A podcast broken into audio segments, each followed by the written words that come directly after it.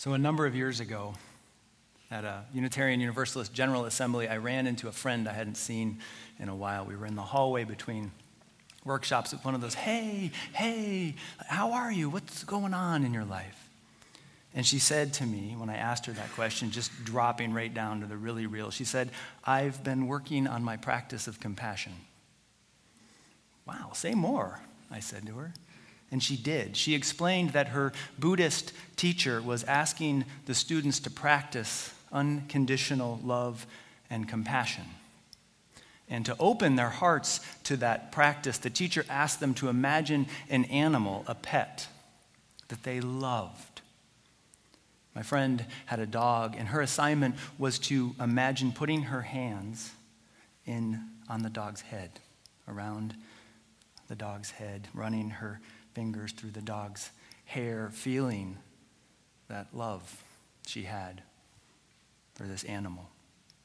And as we talked there in this hallway at this convention, people moving by us, I immediately thought of Cowboy, an Australian shepherd dog we had when I was growing up. And I imagined my hands around his ears, my nose pressed up against his, his forehead, his head, and my heart just open open with unconditional love and compassion. Maybe you can imagine that. Maybe you have a dog or a cat or an animal or have had that moment. And the practice, my friend said to me, the practice is to love yourself as deeply, as unconditionally as you do this dog, this animal. To love yourself as deeply, as unconditionally as you love this animal.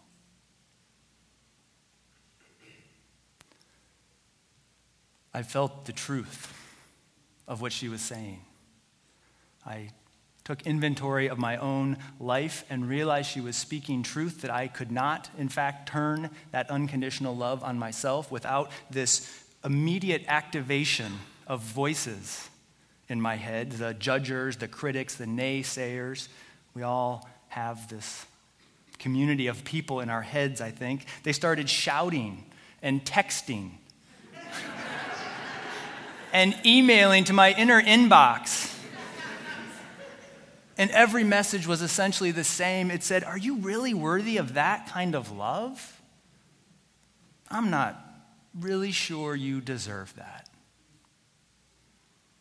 And I stood there in this hallway, stunned that it was no problem, no problem for me at all to imagine loving Cowboy, my dog, the family dog, with this fierce, unconditional love. But for myself, that was a different matter.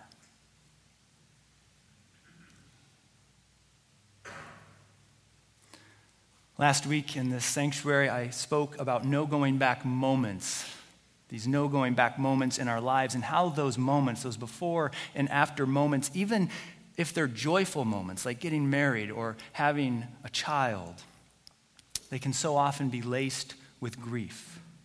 I focused primarily on grief last week, but I believe that fear and resentment and anger and disappointment can also be a part of those no going back moments. We move on with our life, something has happened, a threshold is crossed but we cross that threshold carrying, right, the rock of a grudge or of anger. We cross that threshold carrying an unmet expectation that we hope will be met.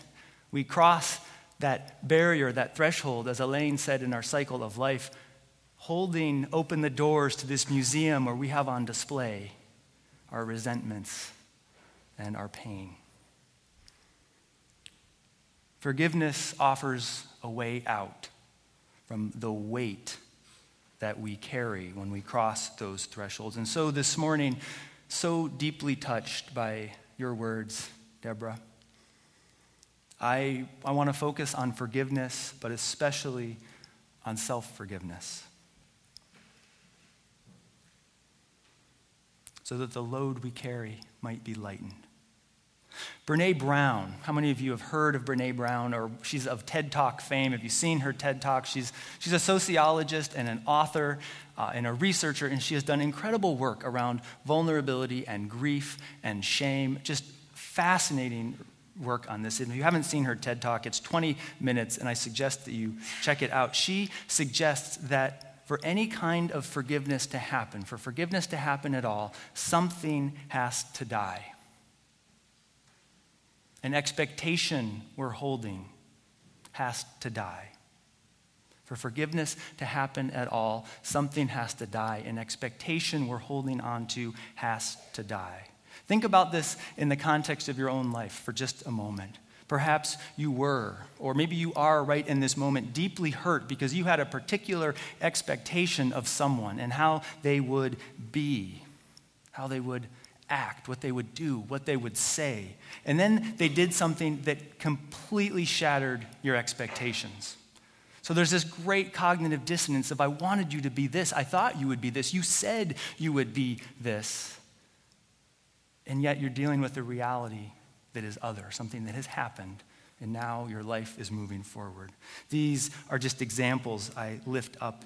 Maybe they resonate in your own life this moment of expectations of someone completely being shattered. I can't believe, I can't believe, you might say to your partner, I can't believe you cheated on me. I thought we were working through this. Or you promised me, you told me, you said you were staying sober. Or I just, I just got a call honey. I just got a call from a collections agency today, and there's a card with my name on it that has $15,000 in debt. What is going on? You can add, I know you can, your own moments of shattered expectations. Those moments when you thought someone would be or do or say something other than, so different than what actually happened. And Brene Brown teaches us that for forgiveness to happen, something, most often that expectation, that has to die. Let me say this again in different words, in words from Mary Hayes Grieco, a teacher of forgiveness and author located here in the Twin Cities. She says, Forgiveness is the profound experience of releasing an expectation that has been causing one to suffer. Forgiveness is the releasing of an expectation that has been causing one to suffer. For forgiveness to happen, we have to release, to let go. We have to let die the expectation, the museum doors we've been keeping wide open.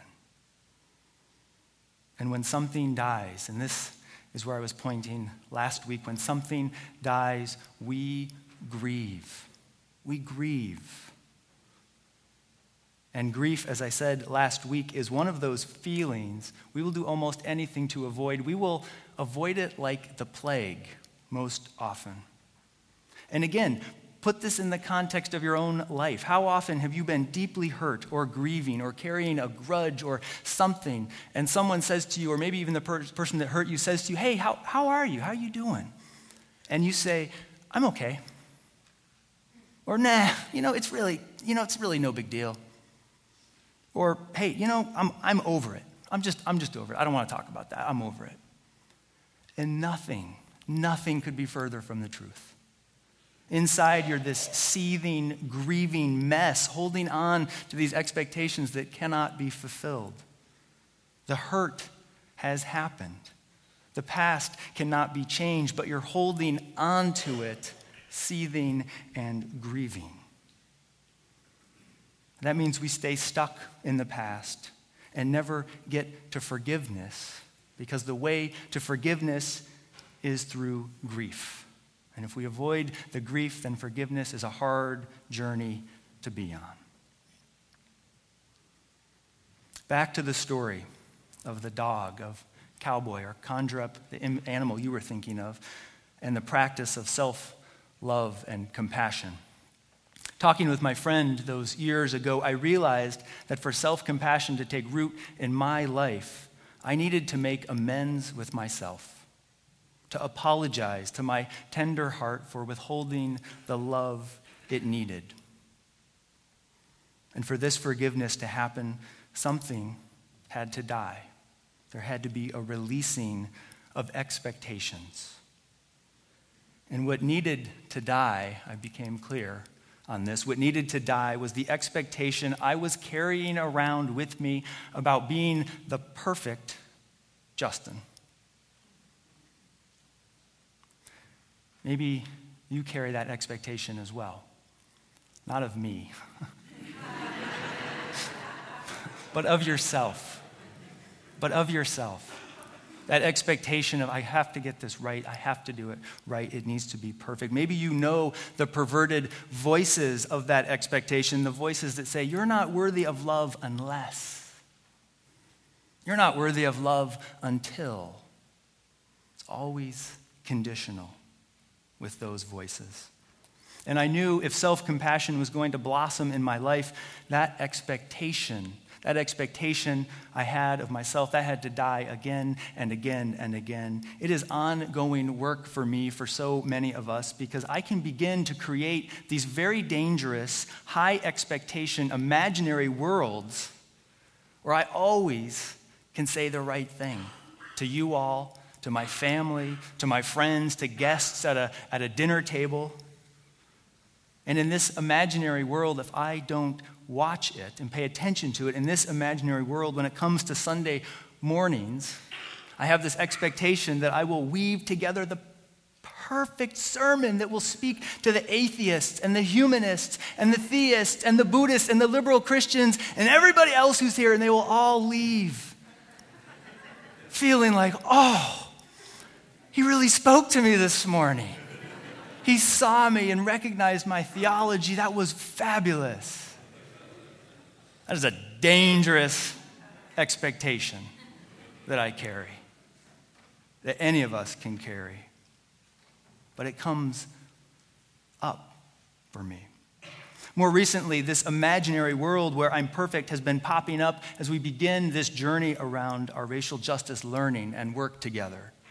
And if I'm not mindful and grounded in my practice, my spiritual practice, I start to believe the lie that I and all of us have to do this work perfectly, that I have to name and hold all of the nuances of racial justice work perfectly, that I have to speak to and recognize the experiences of people of color and to name that as best I can, that I have to reassure the white people in this congregation that this is not about guilt or shame and in that imaginary world where perfection rules, I start to think that I can't make a mistake in this work, or none of us can make a mistake in this work, because then people will leave and the journey will fail.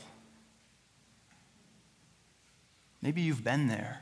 Maybe you are there. Maybe it's not racial justice work, but something else in your life. And I'm here to say that the idea of perfection, the idea of perfection, that has to die.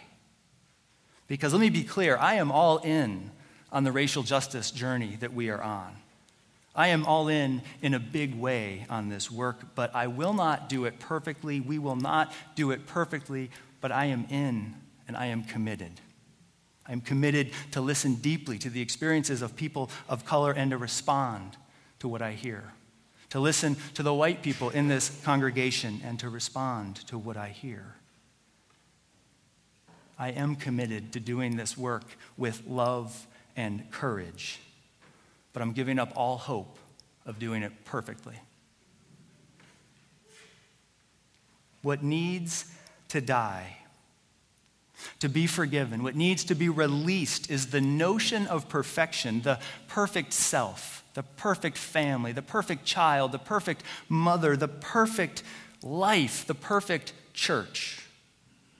That needs to die so we can take risks and be bold and grow in our faith. Amen. Let me hear that again.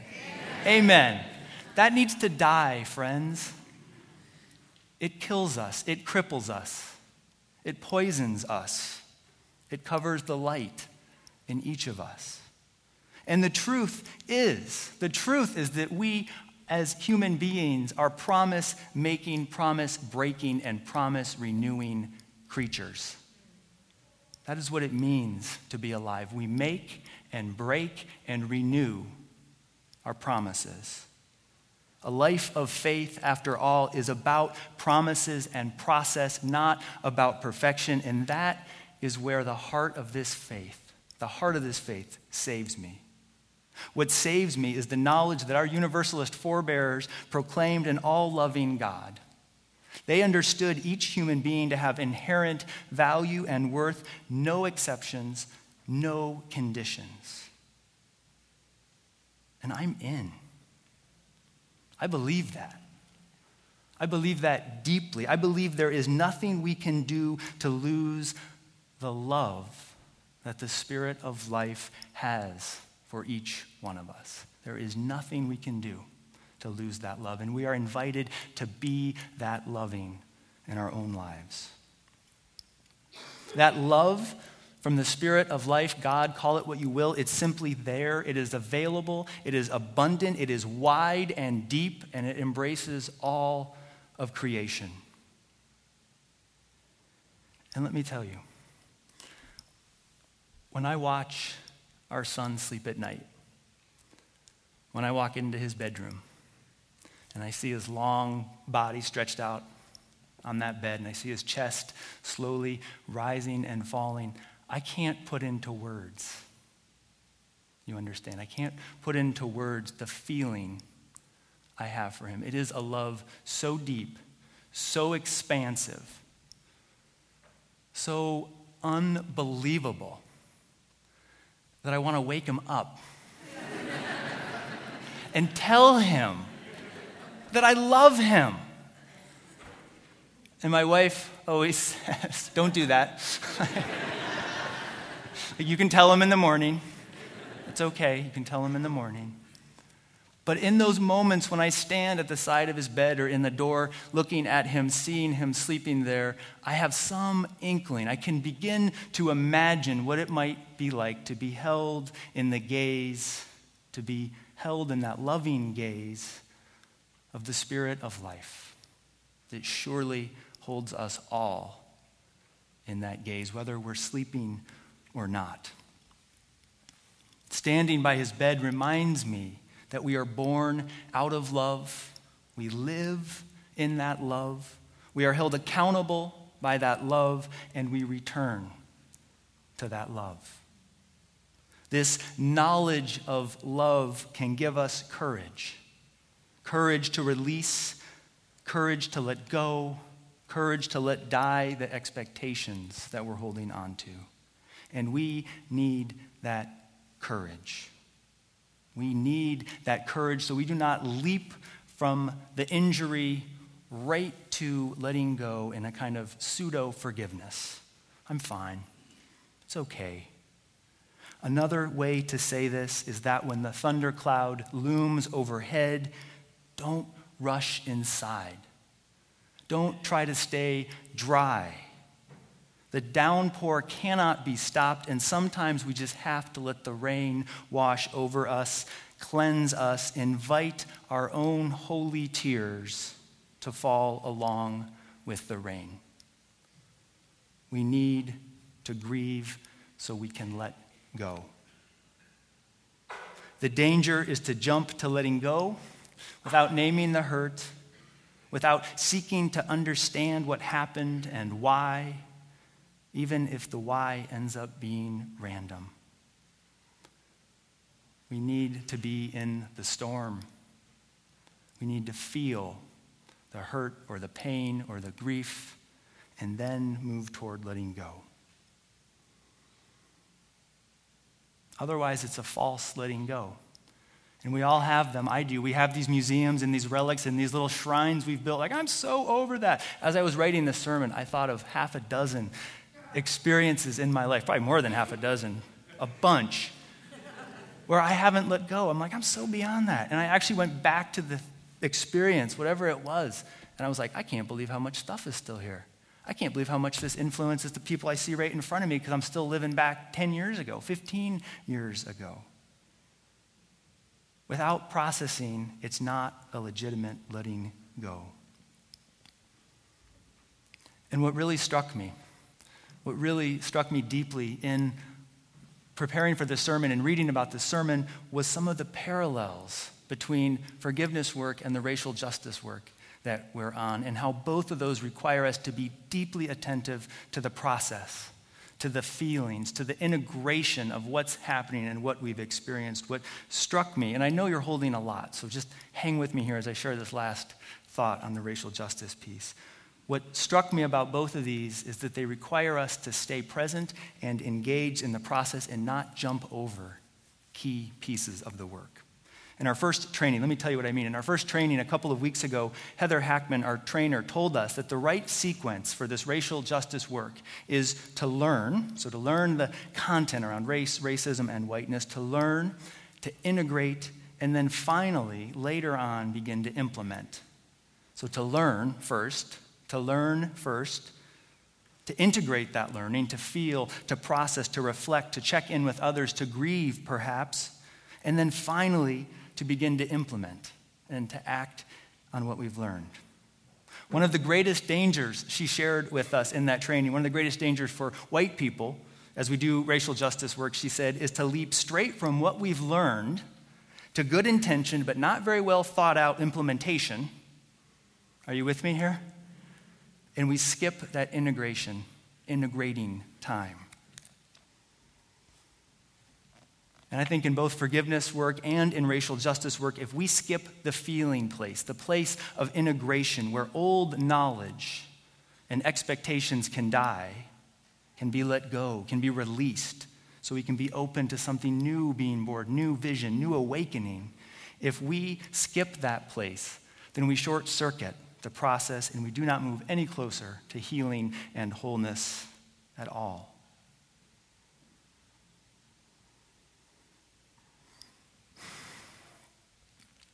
It's a lot to hold.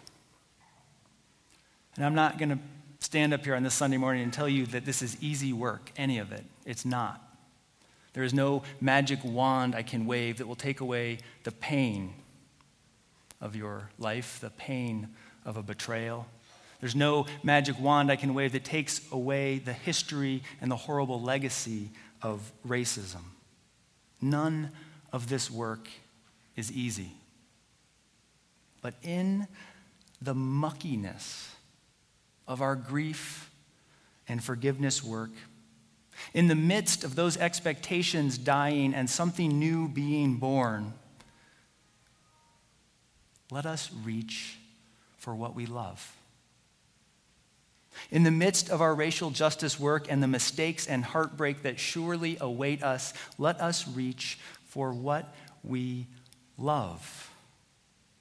Let us reach for healing and wholeness. Let us awaken and reach for the healing and wholeness that sets us free in the midst of this imperfect paradise. May it be so. And amen.